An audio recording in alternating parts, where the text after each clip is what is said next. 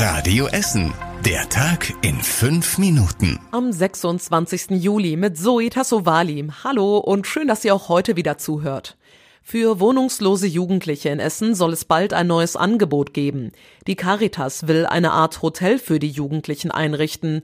Dort sollen sie etwa ein halbes Jahr lang in einem eigenen Zimmer leben. Sie werden von Sozialarbeitern betreut und lernen, wie sie in einer eigenen Wohnung zurechtkommen. Die Jugendlichen können zusammen kochen, essen und sich organisieren. In dem neuen Angebot soll Platz für zwölf Jugendliche sein, die zum Teil schon volljährig sind.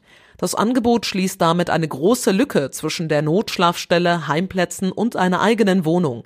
Die Caritas ist aktuell noch auf der Suche nach einer passenden Immobilie. Die weiteren Infos findet ihr auf radioessen.de. Im Hörsterfeld wird eine weitere Grillzone eingerichtet. Das haben die Politiker in der zuständigen Bezirksvertretung jetzt beschlossen.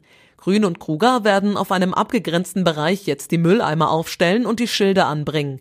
In dem Stadtbezirk gibt es schon Grillzonen, und zwar im Kreier Volksgarten und in Stehle an der Ruhr zwischen Schwimmbad und Ruderverein. Sobald die Stadt Grillzonen ausgewiesen hat, darf an anderen Orten nicht mehr gegrillt werden.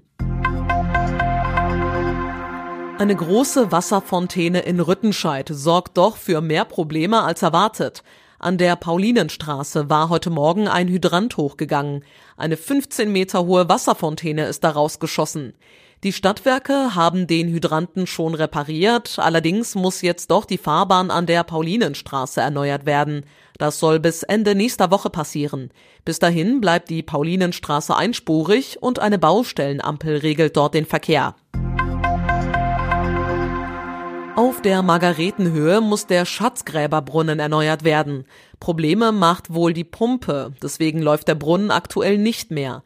Die Ersatzteile müssen noch geliefert werden, sagt die Margarete Krupp Stiftung auf Radio Essen Nachfrage. Bevor die eingebaut werden können, muss die komplette Brunnenkammer saniert werden. Der Grund? Sie entspricht nicht mehr den Vorgaben. Wann der Brunnen wieder funktioniert, lässt sich daher aktuell noch nicht abschätzen.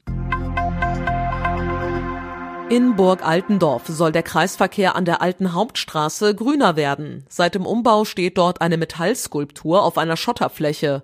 Die Bürger dort hatten sich aber mehr Grün gewünscht. Deshalb wird der Kreisverkehr im Oktober bienenfreundlich umgestaltet.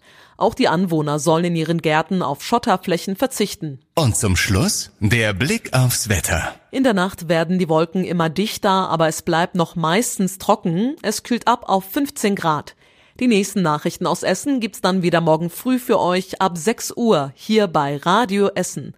Euch jetzt allen einen schönen Mittwochabend. Bis morgen.